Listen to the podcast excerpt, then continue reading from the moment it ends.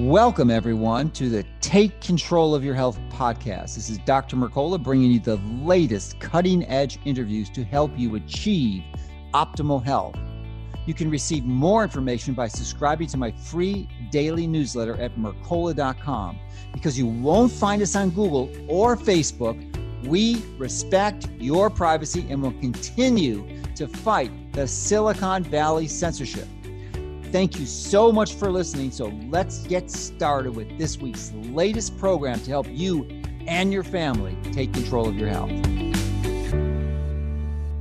Welcome, everyone. This is Dr. Mercola helping you take control of your health. And today we're in for a real treat and going to learn, learn more about one of the reasons why cruciferous vegetables and broccoli in specific is so healthy for you and all the benefits that it can provide.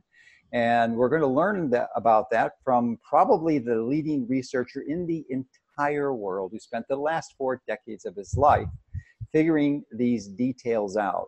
So that's really one of the focus of what I try to do with these interviews is find the top people in the world to share essentially the highlights of their professional career so that you you know you don't have to and you can you can be basically be spoon fed all the results so dr jed fahey is, at, is at the uh, johns hopkins medical school where he's a, a nutritional biochemist and with broad training training extensive background in plant physiology human nutrition nutrition and, and uh, phytochemistry and, and nutritional biochemistry and he's uh, currently uh, an assistant professor there. So, welcome and thank you for joining us today, Dr. Fahey. Thank you for having me.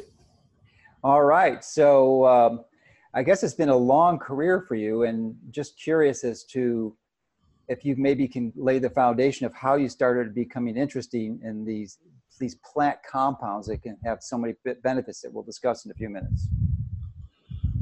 I, sure can. It's a it's quite a long story, so you may want to cut some of it out uh, after you hear it. But um, I suppose it starts um, in uh, uh, in my high school days when I was going to become a marine biologist. I'm old enough so that I was of I was around at the time Jacques Cousteau was uh, coming on the scene.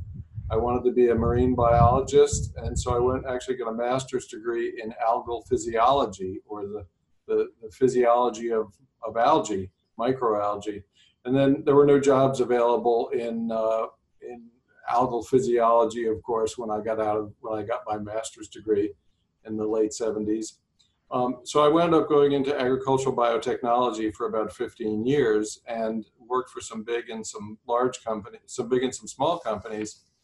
And uh, there were a lot of promises made. There were there was a lot of hand waving. There were um, all sorts of wonderful ways that these companies were going to feed the world uh, with plants, um, and it, it, didn't happen. And of course, pro- long-term projects are canceled when the, in these companies. And I wound up going to Johns Hopkins in uh, 1993.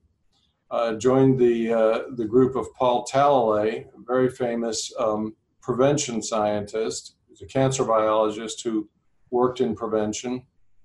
Um, and prevention was a fairly radical theory back back then, only 25 years ago. The idea that with with food, with nutrition, uh, plant foods primarily, I sound a little bit like Michael Pollan perhaps, but eat eat food mostly plants. Um, and so that was a radical idea, but I was delighted to to join forces with with Professor Talalay. Um, and over the last 25 years, that's pretty much what we've done: is we've studied, uh, we've tried to, as I like to say, put teeth in the recommendations that you should eat more plants, that your diet, uh, a diet uh, um, that that uh, stressed or was primarily plant-based, um, can be healthy for you and we've tried to understand and bring to the public ideas about how and why eating plants and the phytochemicals in plants, phytochemicals just being compounds or chemicals that are present in plants, can enhance one's health span and allow one to live a longer life uh, in full vigor and health. And uh, perhaps then one day when we're 100, 110, take your pick, maybe 120. Uh, we just don't wake up. But it's been a it's been a damn fine ride until then. Yes, indeed. So one of those phytochemicals, the one uh, it seems to be one of your primary focus is uh, sulforaphane. And that, of course, is not in broccoli, but it's produced from the glucosinolate glucoraphanin that's available in there. And maybe you can enlighten us and elaborate on the details of that and you know how the glucoraphanin is converted to sulforaphane through myrosinase. Sure. Um, so glu- glucoraphanin is a, and all glucosinolates, in fact, are phytochemicals that are essentially inert. Uh, they're they're not very active, and they're present in vacuoles, little little little bags, little uh, uh, bags within plant cells, and in a number of species, uh, in, including all of the cruciferous vegetables, and um, notably a plant called Moringa oleifera. Um, I've done a lot of work in Moringa over the years, and I'd love to circle back and talk about that because it also has these compounds. But glucosinolates um, are water soluble and they don't do much for the human body or the plant, probably for that matter, except store sulfur. When we as a predator um, or a bug, a worm, a caterpillar, uh, a beetle, uh, or even a bacterial or fungal infection, when we break plant cells, when we lyse them, um, these bags of glucosinolates open up and spill their guts into the rest of the plant tissue. Um, and then there are enzymes called myrosinase, which are present in um, the same plant cells and certainly the same plant tissues. And those enzymes go to work on the glucosinolates and form compounds called isothiocyanates. Those isothiocyanates are biologically active and they act as feeding deterrents. They act as toxins to insects, and, and many of them are bactericidal to varying degrees. So, as you might imagine, they repel the nasty bug or the bacterial infection or the fungal invasion of that plant. That's what they were uh, evolutionarily, that's what they were designed to do. We, and I give Paul Talalay great credit for uh, realizing this 25 years ago, uh, we as human beings repurpose those compounds. Um, and what they do is that, that they, uh, these isothiocyanates, when we ingest them, they um, trigger or they induce uh, various protective enzymes in our body cells. And so we can actually uh, unconsciously utilize these plant compounds, these plant defensive compounds, to uh, ratchet up or gear up our our, our endogenous defense mechanisms. I mean, and I, I, am assuming that you're referring to the NRF2 pathways, which uh, became popularized when you first started studying this. And uh, is that the one you're referring to? That, that's one of them, certainly. That's the primary one that uh, that uh, was discovered by uh, folks here in, at Johns Hopkins and um, in Japan. Uh, uh, Masi Yamamoto and his group um, now at um, in Tohoku in Sendai University.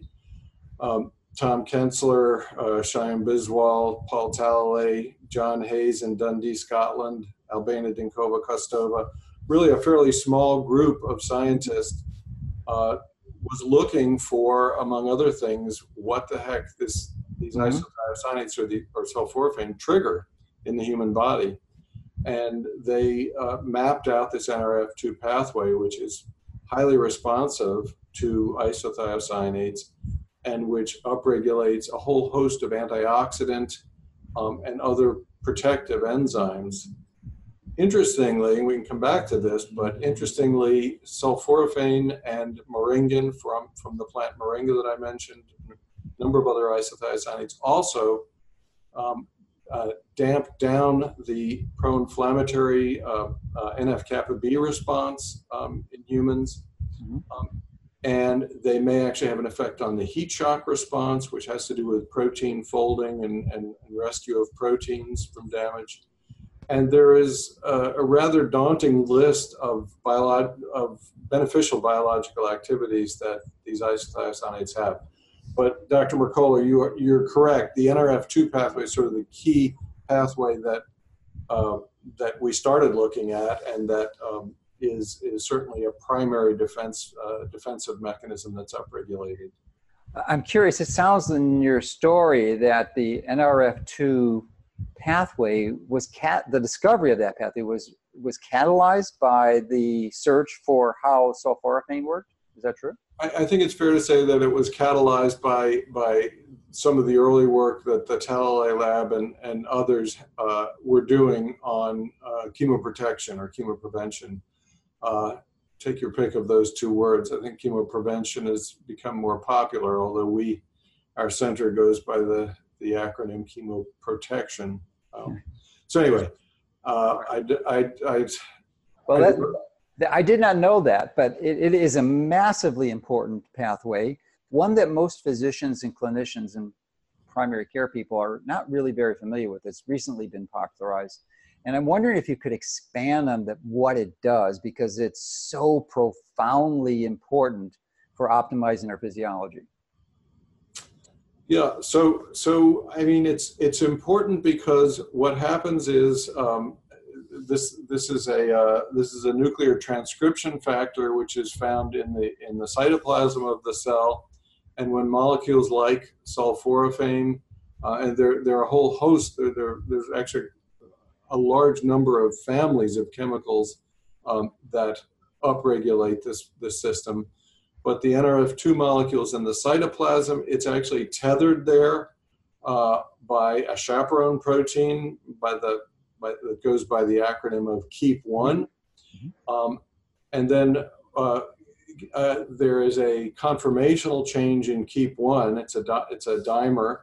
Um, that conformational, ch- and I'm I'm simplifying it. I'm not the molecular biologist who discovered this pathway, of course, but um, there's a conformational change and NRF2 um, is released from that, that molecular tether, if you will, and it migrates to the nucleus, goes to the nucleus, and uh, binds to what's, what's known as an antioxidant response element. Um, that then allows the transcription of a whole suite of uh, antioxidant and, and uh, chemoprotective genes, which go on to allow proteins to be formed. Many of them are protective enzymes. Um, and we have an assay that was, again, developed close to 30 years ago now here, um, which we routine, re, routinely use, which is sort of a, a signal that the, this pathway is being upregulated.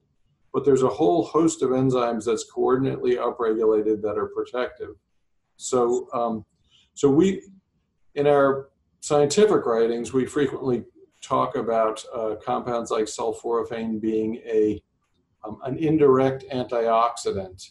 And you didn't ask about that, but the, but before I forget to explain that, it's an important concept because what happens is when you upregulate these antioxidant enzymes, um, you you allow for protection against oxidative stress in those cells in which the or the tissues in which the, these enzymes are upregulated these are these enzymes are rather long lasting. In other words, they hang around in the cell and the tissue for a matter of certainly hours, in most cases days, a few days, uh, maybe longer than that. Um, and so we refer, for example, for, to sulforaphane and isothiocyanates as, as indirect and as long lasting antioxidants because they crank up the activities of the, these antioxidant enzymes. In and of themselves, though, these molecules like sulforaphane are not direct antioxidants, like, for example, vitamin C um, uh, and many of the other um, antioxidants that folks are probably familiar with, um, which do their thing, protect against reactive oxygen species, reactive nitrogen species, and then they're gone and they have to be replaced or replenished. So thank you for that explanation. Uh, I'll and, shut up and let you ask another question. I'm sorry, I'm rambling on a bit here, but uh, but uh, I, I, should stop and catch your breath more often. All right, well that's okay. I just I just wanted to expand on that uh, and the clarification in that the activation of NRF2 is generally believed to be hormetically controlled, and that is a small bit of something that may be uh, a large bit of a dose that may be harmful, smaller dose may be beneficial, like the sulforaphane. But, but I think even more importantly is that unlike an antioxidant, which indiscriminately suppresses free radicals, and some of them may be very beneficial free radicals, which is why most of the studies that looked at antioxidant supplementation don't seem to provide a benefit in longevity or health span.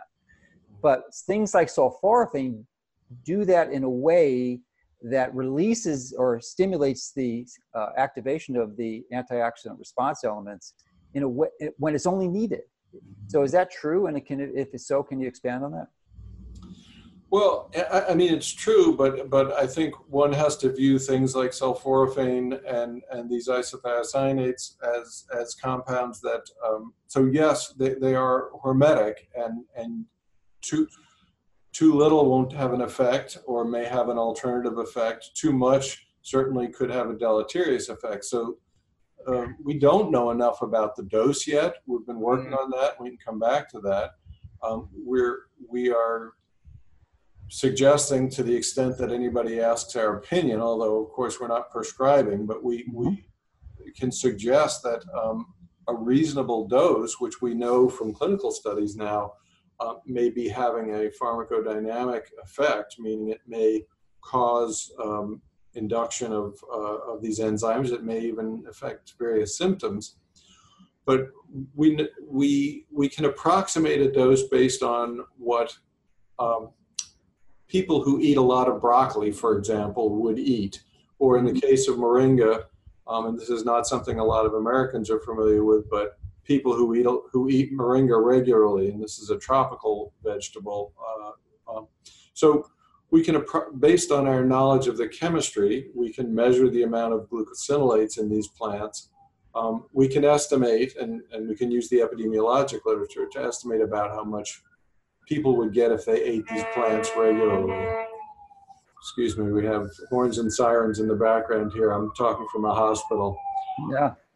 So, so I'm afraid we're not quite smart enough as a group of scientists that study this stuff yet to to really be to be able to prescribe a dose um, uh, really well. Um, mm-hmm. but, but yes, there is one can have too much and one can have too little not sure I fully answered the question that you had, but no, no, that, that's fine for the hormesis. But I'm wondering about the um, the activation of the ARE transcription as a transcription factor. Is is it modulated by the need for anti, antioxidant or reduction of oxidative stress, or is it just indiscriminate, like swallowing vitamin C and vitamin E? Well, I, I, think to a degree, to a degree, it's um, to a degree the proteins that are transcribed from that up genetic uh, from that uh, chemical rather upregulation of genes is um, there's feedback on that to a degree. So, for example, if you upregulate um, glutathione transferase or um, one of the various so-called antioxidant enzymes, and there's a large oxidant stress uh, present in that tissue, um, then you're going to, uh, to use a very unscientific term, you're going to wear out that enzyme. You're going, it's going to crank through its its useful lifetime and be used up. Um, this is, uh, but again, this is this is sort of in direct uh, opposition or contrast to a direct antioxidant. So you give vitamin C, it's taken up, it spikes in the blood very quickly. It's used up or it's not, but it's flushed from the body in the urine within a matter of minutes to hours. So um, you're, if you give too much, you're creating expensive urine. Um, and uh, you know it's active for a short period of time.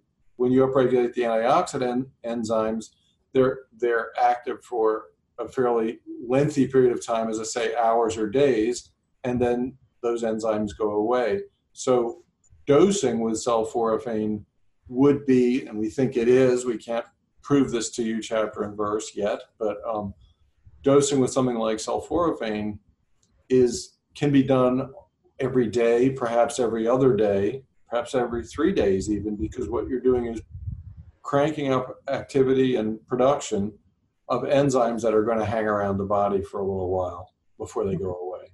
Okay, we'll get back to that. I, just want to cl- clear, clear up some of the other benefits that uh, sulforaphane has. And you mentioned, and I really wasn't aware of until I listened to a presentation by one of your postdocs, Brian Kornblatt, who I list, uh, we both were attending the same event, and uh, he mentioned the upregulation of. Um, actually, he mentioned too that you were he was going to go to med school, but you were responsible for getting him to go and do this type of work. So uh, you were a major influence in his life.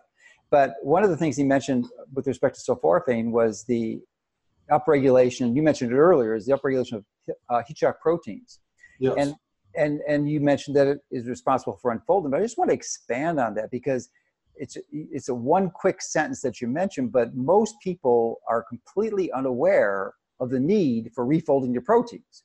So I I, I looked on it, did, did a little more reading in some of the studies, and I was just astounded to find that one third of the proteins that we make, one third, are misfolded. They're misfolded and they don't work. So you definitely need things like heat shock proteins uh, to refold them, and, and the heat shock protein also, of course, has sort of an, a, as a cousin to autophagy in that it can target severely misfolded proteins to be destroyed and, and recycled uh, if, if they're beyond repair. So it's an important thing. And is there anything else you'd like to add to that to help us fully appreciate the benefit? This this is one of the major benefits that that uh, the glucosinolates like uh, sulforaphane do provide, or actually the isothiocyanates provide. Uh, well, if you'll allow me to go off on a slight tangent, I. I will I will answer your question uh, indirectly. I, so um, so yeah, you're you're you're right. The heat shock the heat shock pathway or the heat shock response is is is extremely important, and these these uh, protein chaperones are uh, certainly biologically very important. Again, I'm, i use the caveat, and I can say this about everything. I'm not the expert on heat shock. You're good enough. but, but um, a mile wide and an inch deep, right? Um, so the interesting story that I want to tell you, though, is that uh, so yes, sulforaphane and moringa from moringa and other isothiocyanates uh, do appear to upregulate do upregulate the heat shock response. About 10 years ago, uh, a little bit less, uh, Dr. Andrew Zimmerman, uh, who at the time was at Harvard and the, the Mass General, came to Paul Talalay and uh, my, my, mentor here at Hopkins and said something to the effect of, he said it more eloquently, but something to the effect of, hey, Paul, said, you know, we, we've been looking at autism. He's an, he's an expert in autism. And he said, you know, interestingly, kids who, some kids who have autism and get a fever, um, their symptoms resolve. They get much better. And when the fever goes away, when the fever resolves, their symptoms come back. And he said, Hey, Paul, he said, your group and others have shown that sulforaphane upregulates the heat shock response. Wouldn't it be cool if these two things were connected and if sulforaphane might have an effect on autism. So that's a reach, but it turns out that, that in uh, 2007, Dr. Zimmerman uh, and, and others published a small study, a clinical study, in which they showed that, in fact, um, uh, they codified, as far as I'm aware, for the first time, what many psychiatrists and many physicians who treat kids with autism um, had known, and that's that this fact that that um, th- this this um, fever effect. It wasn't called the heat shock effect; it was called a fever effect. Um, and so, indeed, we uh, raised some uh, private funds, some philanthropic money.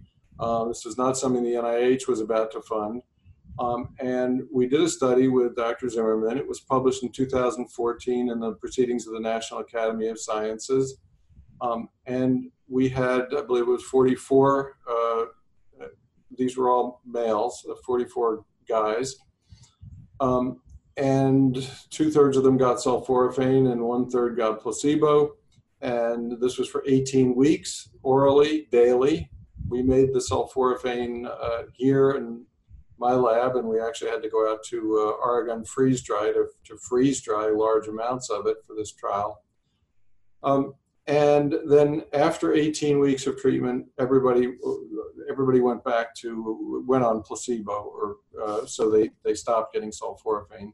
And symptoms were monitored at the beginning, uh, three times in the during the trial, um, then at the end at 18 weeks, and then at 22 weeks after the the placebo period had gone, and quite remarkably to some, not a surprise, I guess, to those of us who were anxious to, to see if this worked, but um, there was a dramatic uh, and significant, substantial uh, reduction in symptoms of, of autism. Many of the symptoms measured by the scales that physicians and caregivers use and the scales that parents use to evaluate autism severity in some, more than half of the children.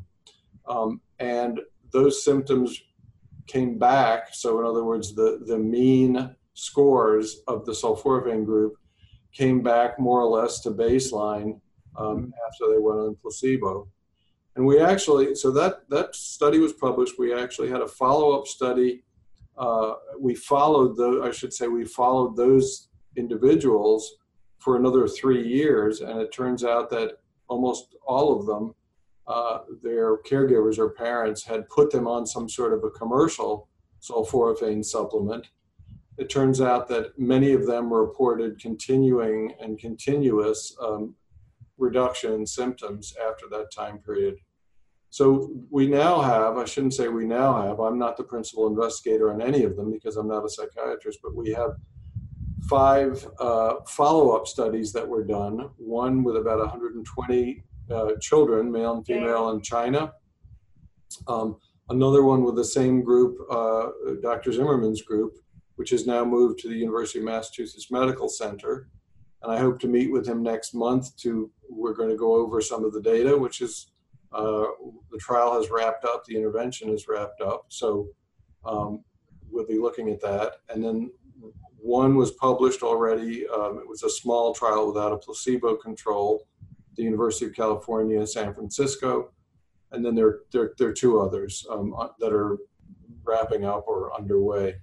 So we're really excited to see the, the clinical follow-up to that first study. And this all stemmed, to get back to your original question, I said I'd, I'd diverge. Um, it all stems from the idea that maybe this is a heat shock response which is involved. And we are monitor, we are looking for biochemical molecular markers of the heat shock response um, in at least some of the studies that the follow-up studies. They, they were not followed in that first study which was published. Yeah it's great to do the studies but it, when you have a severely impacted group like those parents who have autistic children they're likely not going to be continuing to use an intervention unless it works. So most likely it does provide benefit. And i'm curious does the, because infrared near infrared saunas specifically are really noted to increase the production of heat shock proteins. And is it similar to what sulforaphane does? Is it the same protein response? Because I know there's a wide variety of different heat shock proteins. And do you actually get a fever or an elevated temperature, as you alluded to, when you're taking sulforaphane? No, no, you don't get a you don't get a fever or an elevated temperature when you take sulforaphane. the The idea is that that you may be independent of of a, uh, a temperature response, mm-hmm. you may be inducing, uh, or you are, you do induce uh, some of these proteins in the body. So it's, I, I, suppose the best way to look at it is as an alternative uh, trigger mechanism. Mm-hmm. I'm not well enough versed in the liter- the sauna literature. I have friends who, uh, I mean, I know this is a this is a hot this is a hot topic. Sorry. Pun intended. Uh, pun intended, right, right. Um, okay, well, that's okay. That's fine. But I, I was just curious and thought you might have some insights on that because it, it really is such an important re, uh, explanation as to why this molecule provides such a good benefit. Now, let's get back to the timing, as you mentioned, because I think it's an important topic. And I'm not, you know, first of all, the other one of the other benefits before we get to the timing is that it, it also facilitates detoxification. It upregulates the, some of the enzymes in the cytochromes in the liver to help your body uh, remove toxic molecules from your body. Right. So typically that is best, that the detox phase is best activated if you divide normal human physiology into two phases. One is autophagy or is the repair and the breakdown of tissue uh, and then cat- catabolism where you're rebuilding tissue. So that it would seem that activation of those detox enzymes would be best done in autophagy periods where you're not eating. Uh, uh, especially even better in longer fasts. And I'm wondering if you looked at it with respect to the timing and the cycling, because like everything, there's probably an optimal time to give this molecule. I, I couldn't agree with you more. And the answer, the short answer to your question, I'll see if I can give you a short answer this time is we, we, we ain't done it, buddy. it, it hasn't been done.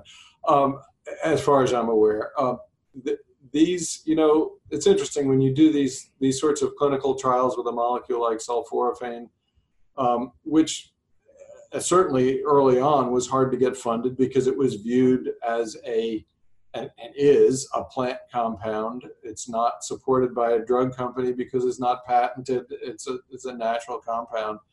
So when you do a trial and you find uh, and you ha- have a successful outcome of some sort, even if it's just uh, successfully following it in the blood and urine, you um, the next person or the next group that does a study with the same compound tends to use the same dose, the same amount, the same dosing regimen because God forbid if they use if they did something radically different like delivered it during a you know a fasting period when you didn't, um, they might not replicate the results, and that would be the end of clinical trials with those compounds. So we started the trials that we the the very simple uh, pharmacokinetics or or, or avail- bioavailability trials that we st- started doing. We we almost always did um, on an empty stomach, first thing in the morning, eight o'clock in the morning um, delivered with a with a bottle of water, and mm-hmm. uh, then people were allowed to go out and have breakfast after they left the clinic. Um, and a lot of the trials that have followed up have gone that way. Mm-hmm. I started doing um, some trials in China with Tom Kensler, and uh, Tom uh, is the colleague who was here at Hopkins for many years and now is at the uh, Fred Hutchinson Cancer Research Center in Seattle. And the, the first trials that we did there, we again we made the broccoli sprout extract uh, and then um, delivered every day at the local village doctor's uh, um, uh, house. Actually, um, gave a bottle of water so they could they could chase the dose. And then in, in the case of most of those studies, we've done them in the evening, um, and then people went home and had dinner. So that was less on a fasting in a fasting state but certainly we haven't looked at at okay. uh, intermittent fasting or long-term fasting. Uh, that, that is interesting, and thank you for your honesty in that and sharing the truth, which is the studies haven't been done. So, but there's probably no one in the entire world who's more knowledgeable on topic than you are, and from your depth of understanding of the biochemistry and the pharmacokinetics, it does it seem to make sense? Rather than to give it in the morning when you're just starting to eat and activating a catabolic phase to give it at night or the last right after the last meal of the day and hopefully you're not going to eat for another 16 18 hours or even on a, a, more a longer fast. And to not take it when you're trying to be in a catabolic phase and building muscle tissue i honestly don't know the best way to answer that question because i think one could make the argument that if one gives it in the morning um, on an empty stomach as one is starting to go about one's daily business and being exposed, for example, to um, air pollution uh, if one is working outside, or to sun if one is working outside. UV light is a is a carcinogen, as we all know, as well as a, a, a blessing for vitamin D. Um, so one might argue that if the work that sulforaphane does in the body, the upregulation of protective enzymes, uh, happens rapidly, and it does, um, that maybe it's better to give it first thing in the morning um, to protect against the insults of the day. Because certainly when you're snug as a bug in a rug in your in your bed, uh, you're not getting bombarded with ultraviolet irradiation, and you're certainly not changing your reactive oxygen inhalation uh, profile the way that you would during a working day, uh, in, you know, in a city. But um, well, the counter argument could be that these chemical, the, at least from the chemical exposure, that they're going to stick around and potentially yep. be stored in your in your fat cells. And in that case, you, you want to get rid of them, and you do that during the detox phase. So it, it may seem better, but I don't know the pharmacokinetics because you, you alluded to the fact that it was upregulated for maybe up to three days, in which case it's somewhat irrelevant uh, as to the timing. But it, it just seems to me counterintuitive, uh, unless you're trying to symptomatically treat a serious problem like autism, to give it every day because I don't know, it may be develop a partial resistance to it, or it's just, it, you know, it's not necessarily the thing that you would find in nature eating these glucosinolates every day. So you, so you're correct. I, I, I think your point is well taken, and um, I, I, certainly would agree that that one doesn't need to.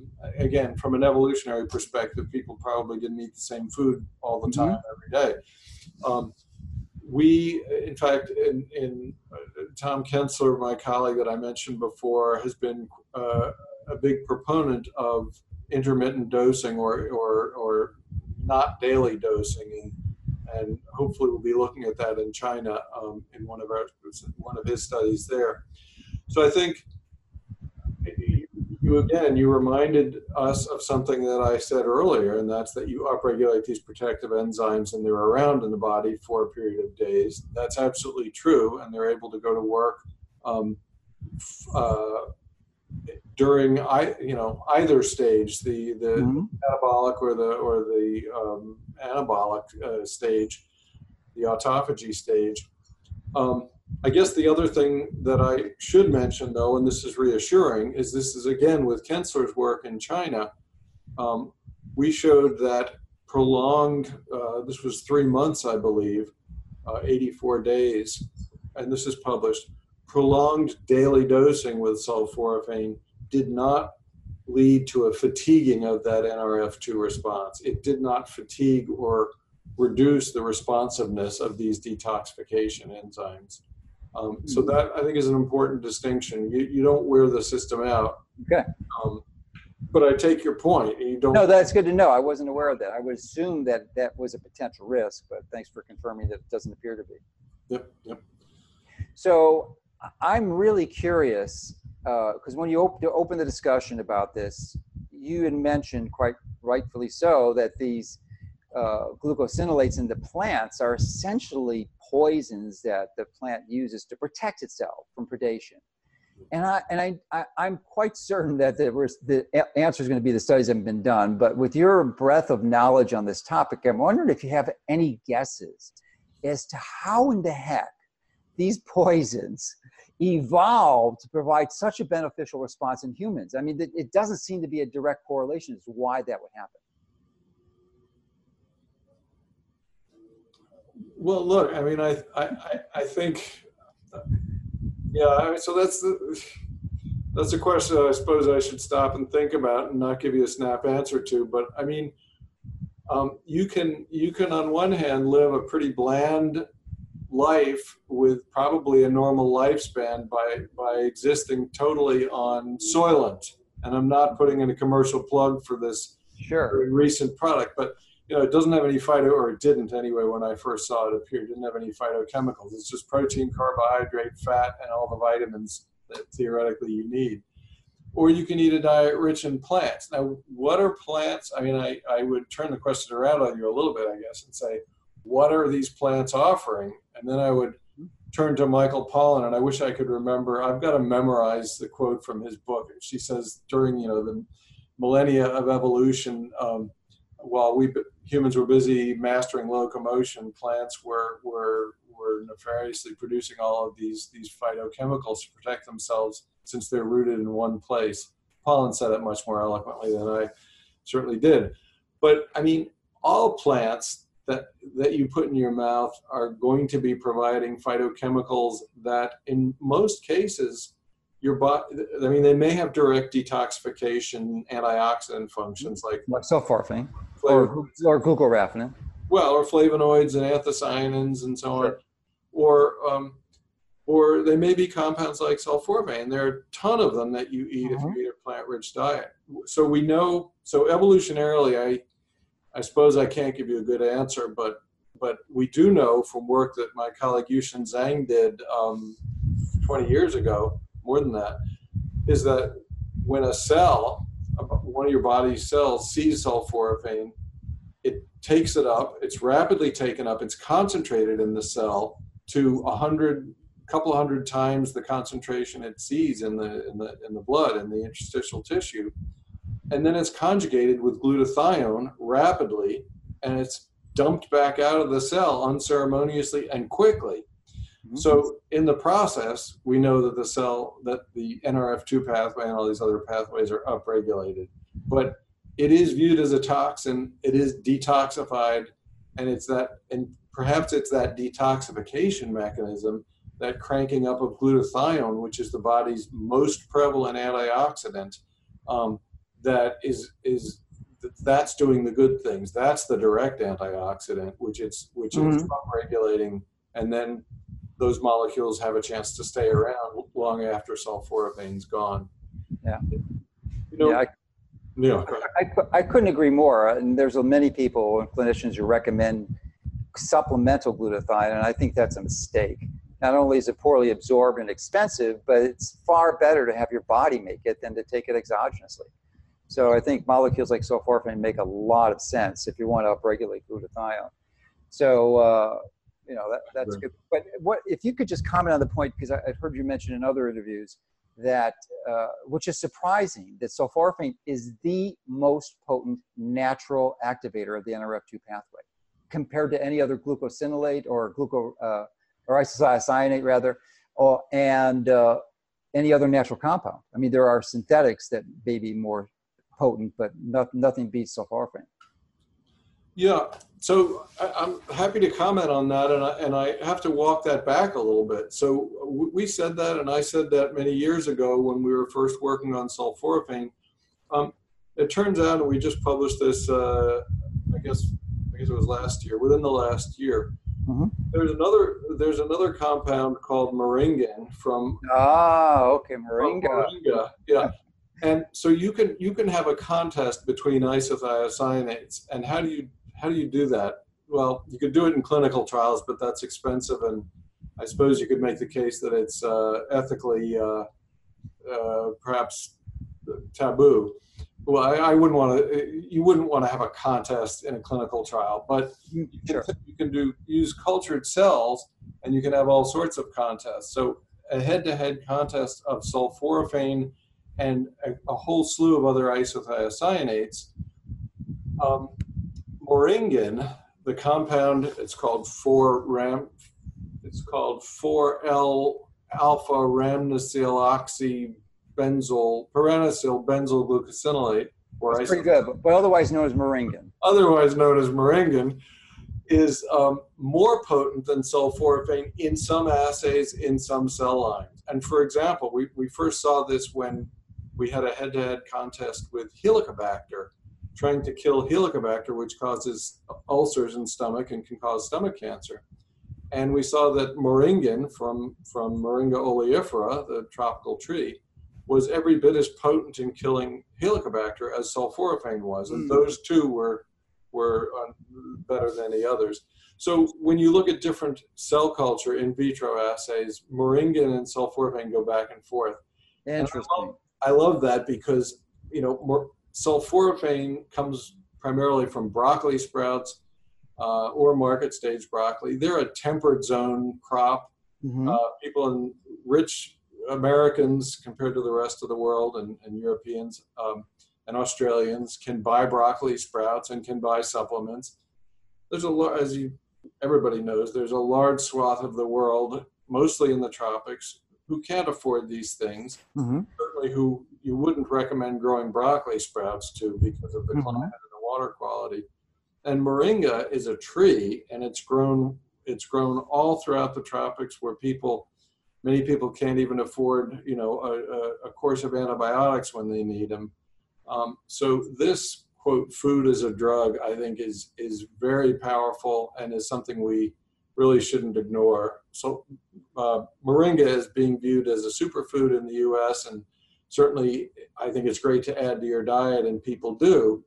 But in the tropics, where it's grown, um, its its phytochemical punch, moringin, um, is really something that I think shouldn't be ignored. And we're we're trying to get funding to look at moringin um, in, in or moringa um, in autism, much in the same way we looked at. Interesting, interesting. And that, that is a, an, an aspect of research that many people may not realize. There's a lot of information about sulforaphane out there, primarily because of your lab and many others who have really done the, the, the hard work over the last decades or so. But there's there's there's 500 cruciferous vegetables, moringa being one of them, and not as much work has been done on any, any of the others. So there may be benefits that have yet to be discovered, just because the research isn't there, and, and that's understandable because there's really not much financial benefit in the long run because these are natural chemicals and they can't be patented. Couldn't again? You're you're singing my song, and and I mean it. I think it falls. Uh, I, I don't think I know that it falls to people like you um, to get the word out to the consuming public who's not going to read the, the, the highly technical science um, and it, com- it comes also i think it's it's partly on the shoulders of epidemiologists to try to do better. I mean they're doing a good job at it but to, to do even better to uncover some of the connections between um, sorry that's that's okay. my siren in the background again. To uncover some of the some of the connections between the, the plants we eat the vegetables we eat in particular fruits and vegetables um, and the diseases we don't get or the or the, the syndromes we don't we don't uh, come down with. Um, so uh, you know you mentioned the cruciferous vegetables and the isothiocyanates. It's I think it, it's worth stressing here. So there's moringa, which is actually technically not a cruciferous vegetable, but it's it's related and has mm-hmm. those compounds. There's broccoli. Arugula is another good one that has an isothiocyanate that's quite potent. Horseradish, it's also the highest plant source of nitrates. Yes, yes, even higher than spinach, right? Well, higher than beets. I'm, I, I, I wouldn't touch spinach with a 10 foot pole because of its oxalate. Oxalates, yeah, yeah, yeah. yeah. So, um, so there's arugula, there's watercress. There's different. They all have different isocyanates. Mm-hmm. Mustard seed and mustard certainly, um, and and those we know. For example, uh, my colleague Yuesheng Zhang looked at uh, um, bladder cancer and uh, and the, the compounded mustard seed.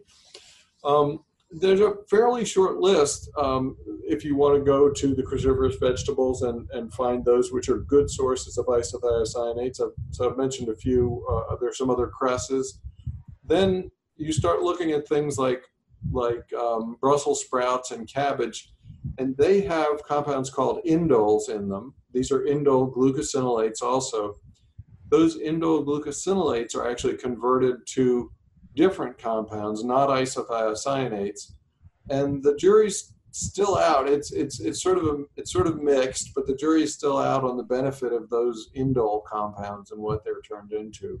We can talk about that another time or, or later or whatever. Okay. Well, I'm curious about moringa. I, I started to grow it in my backyard, and you know, tr- it's it's a real scraggly tree. I mean, it's very thin and tall and and not very significant. But the I'm wondering from a pragmatic perspective, how you harvest this thing? Because I just tore it up because I couldn't figure out how to harvest it. The leaves are so small; they're smaller than your fingertip, and they're. I mean, it would take you like an hour to get any significant amount of leaves. So, is there any strategy to to, to harvest this into useful quantities? Yeah. So so I assume you grew it in uh, Florida or California. Yes, right? Florida. Florida. So uh, I mean, remember it's a tropical tree. So the subtropics or whatever you call southern Florida counts. Um, but then it dies off in the winter. So it's not its optimal range. Right. Right. So uh, in probably the fact that it's a scraggly, not very appealing looking tree is one of its uh, one of its blessings. So it hasn't been harvested to death, but um, it's uh, it's also extremely fast growing. In the mm-hmm. uh, grows ten to twenty feet in, a, in its first year. Um, short answer is in areas where it's grown as a tree. Um, you you grow it, you strip off the leaves and and let it grow back, and of do that in, in the Philippines and in Africa and India and other places. Um, another way that people grow it, but it seems to be hard to strip off the leaves without getting some of the stem in, and no one wants to eat the stem, and, or do you just put it in a blender? You just put it in a blender or you strip the leaves from the stems and it's it, yeah it's a little difficult. Um, it's tedious. I mean because the leaves are so small i mean it's like you've been there for hours to get enough leaves to be of any significance. That's true. That's true. So so i never I, well of course i live in the in the temperate zone. So i i tried to grow it one year and when it died off in baltimore in the winter i stopped trying. Although we've grown one in our lab, um, in, our, in, the window of our lab that's been growing for about 20 years. Um, so the way you do it is you buy it. Um, you, buy it from uh, someone that respons- responsibly and sustainably has it harvested. In the, okay, that's the way to do it. Okay. Well, well, I mean, I think in this country that's the way, and, and as you probably are aware, I'm on the advisory scientific advisory board for Kuli Kuli, which is a company that that does sustainably harvest it. I've never asked uh, Lisa, my my friend there, um, to take me to Africa and show me how it's harvested, but I I presume that they do harvest from uh, growing trees. Mm-hmm. And I wanted to tell you the, the the the the cooler way to do it, the interesting way to do it, which we're trying to bring to the temperate zone, is to grow it very densely. And I have colleagues in in the Congo who who are doing this you you plant the seeds very close to each other they grow up and within a few weeks you've got plants within six to eight weeks you've got maybe waist high knee knee high to waist high plants and it looks for all the world like a crop of uh, to use your favorite your analogy to your favorite vegetable spinach mm-hmm.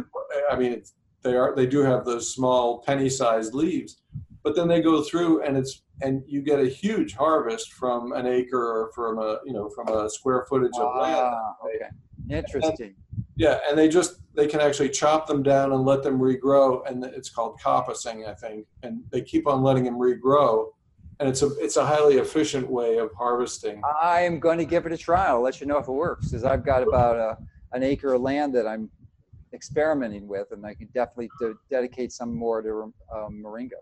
Well, I, I have to tell you, since since you're in Florida, go to ECHO in North Fort Myers, Florida. Mm-hmm. ECHO is called, it's an acronym for the Educational Concern for Hunger's organization, and they have a demonstration tropical farm. They have a lot of Peace Corps volunteers and missionaries, I think, that come and, and learn how to do tropical agriculture there. And they are one of the one of the groups that I first talked to about growing moringa, and they're very uh, you, would enjoy going there. It's probably close to you. Well, yeah. Actually, I live on the East Coast, but my office is on the West Coast, and not very far from. It's very close to Fort Myers, actually. Yeah. So I'll be actually be there next week or in two weeks. So. It's worth a visit. Yeah, yeah. yeah. Well, thanks. That that has been. It, you've got most of the questions I have. I mean, you're such a wealth of knowledge. Um, is there something that we left out or something that you'd like to emphasize? Because there's so much valuable insights that you have. I just want to, i want to make sure we're we're getting you know the benefit of your decades of, of research. Well um, i can't say that i can't say that there's something that i've been just just dying to to talk about. You've you've touched on a lot of the uh, i think the points that that need to be touched on. I think I mean, it's it's it's so important to try to translate this highly technical science and get it in a palatable format that the average consumer, um, uh, you know, will uh, that that will that it will resonate with, because we somehow or another, those of us who work in the in the biomedical sciences and the healthcare sciences we have to get the message across that mm-hmm. healthier diets and healthier lifestyles are critical um, because we're killing ourselves with this processed food uh, glut. Um, yeah, there is one area that I think we should go into some details before we, t- we sign off, and that is, and we touched on it, but but you, I think you, it would really benefit if you could expand on the, this mm-hmm. because um, the glucosinolates need to be converted to isothiocyanates through that enzyme myrosinase. Yes which is available in our gut, but it's widely variable. It's also available in the plant itself. So, uh, and you've got to be really careful about that, especially if you're going if you're going to be cooking the plant or preparing it. And So I'm wondering if you and, or taking a supplement. You know, those are all variables that need to be addressed, and you looked at it. You've looked at these very carefully. So I'm wondering if you can enlighten us on that. Sure, and yeah, we we did sort of forget to talk about that. It's a it's a great point. Um, when you when you, as you said, when you eat the plant, you uh, or maybe we didn't say this. When you eat the plant, you crunch it up, you become a predator you release myrosinase, you allow that myrosinase to act on the food, the tissue, as it goes down from mouth to the other end. Um, and there's some release of isothiocyanates, some production of isothiocyanates in a time dependent and person dependent manner. And when we study bioavailability, um, it's all over the map and it, and it, um, it's hard to predict who's going to do what. Your gut is full of microbes, as most people know nowadays, I think, and those microbes have myrosinase activity and they will do the conversion.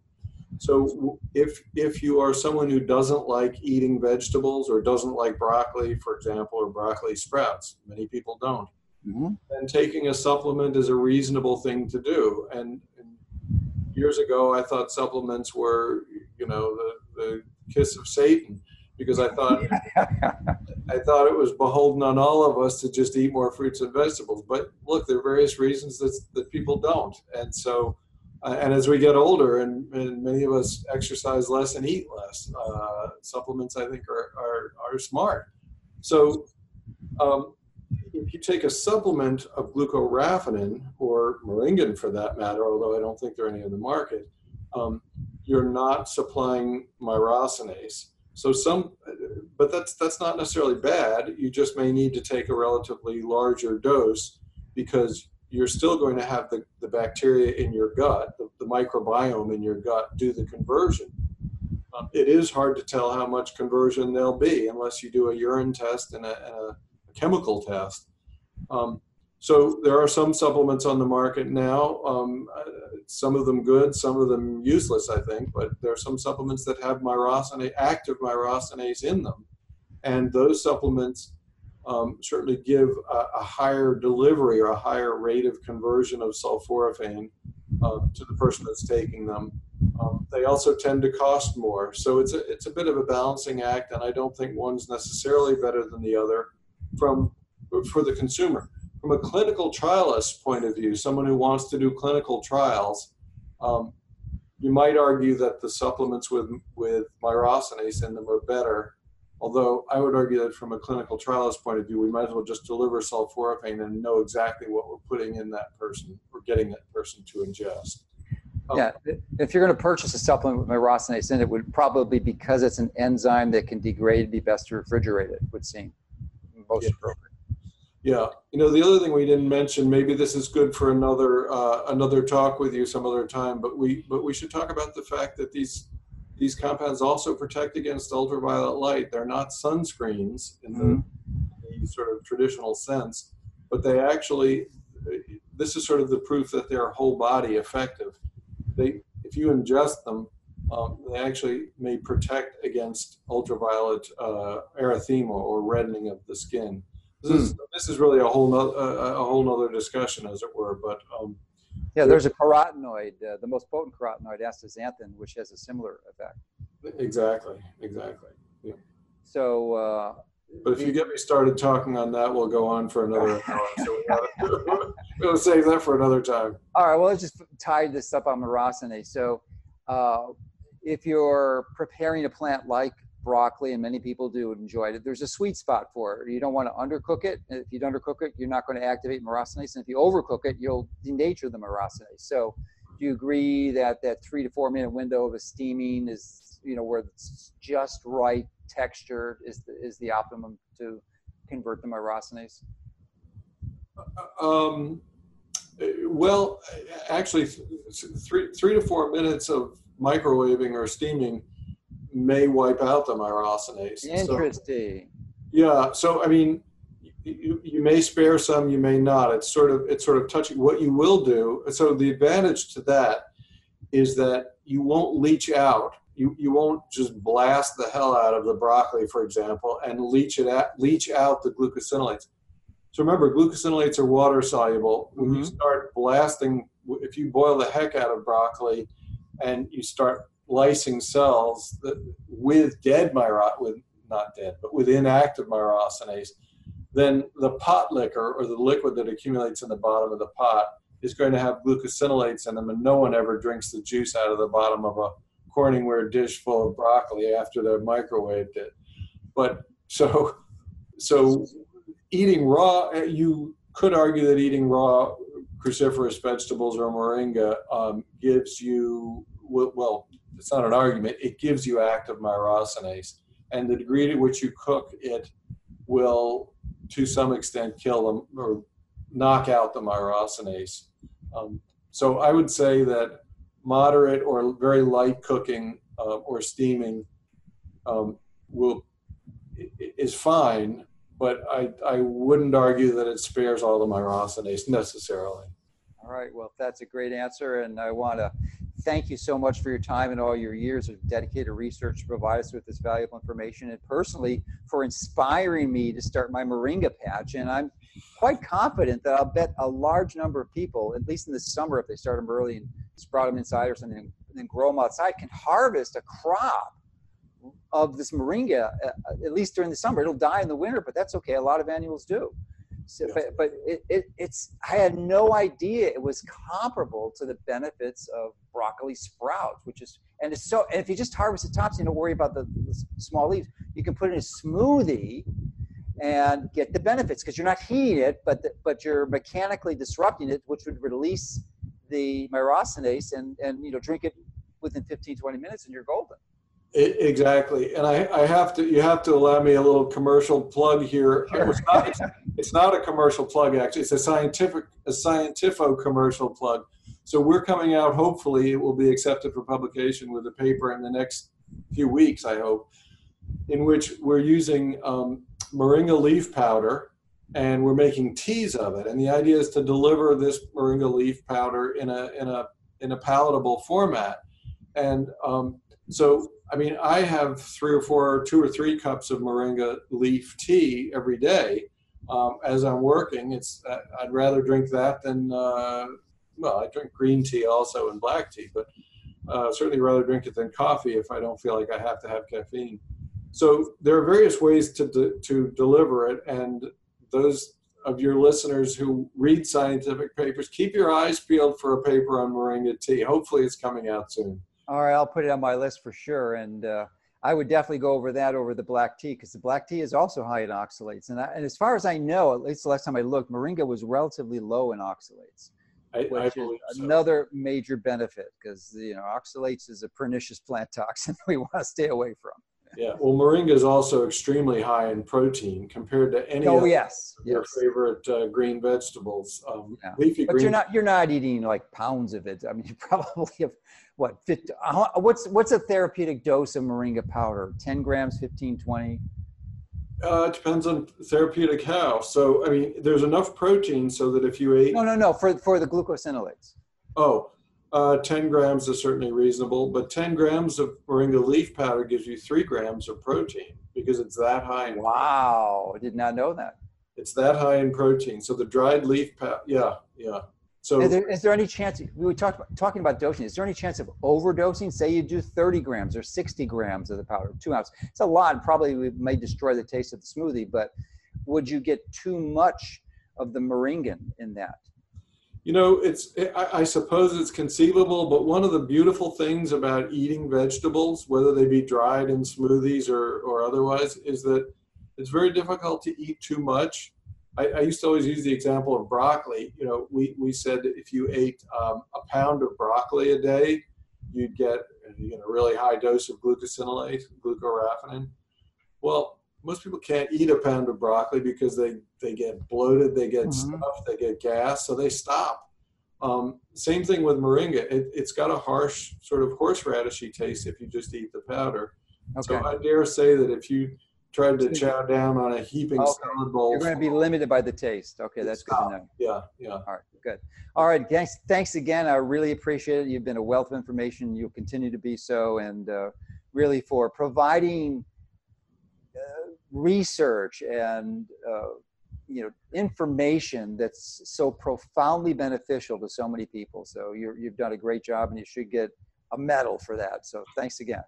It's my great pleasure. Thanks for having me on. All right.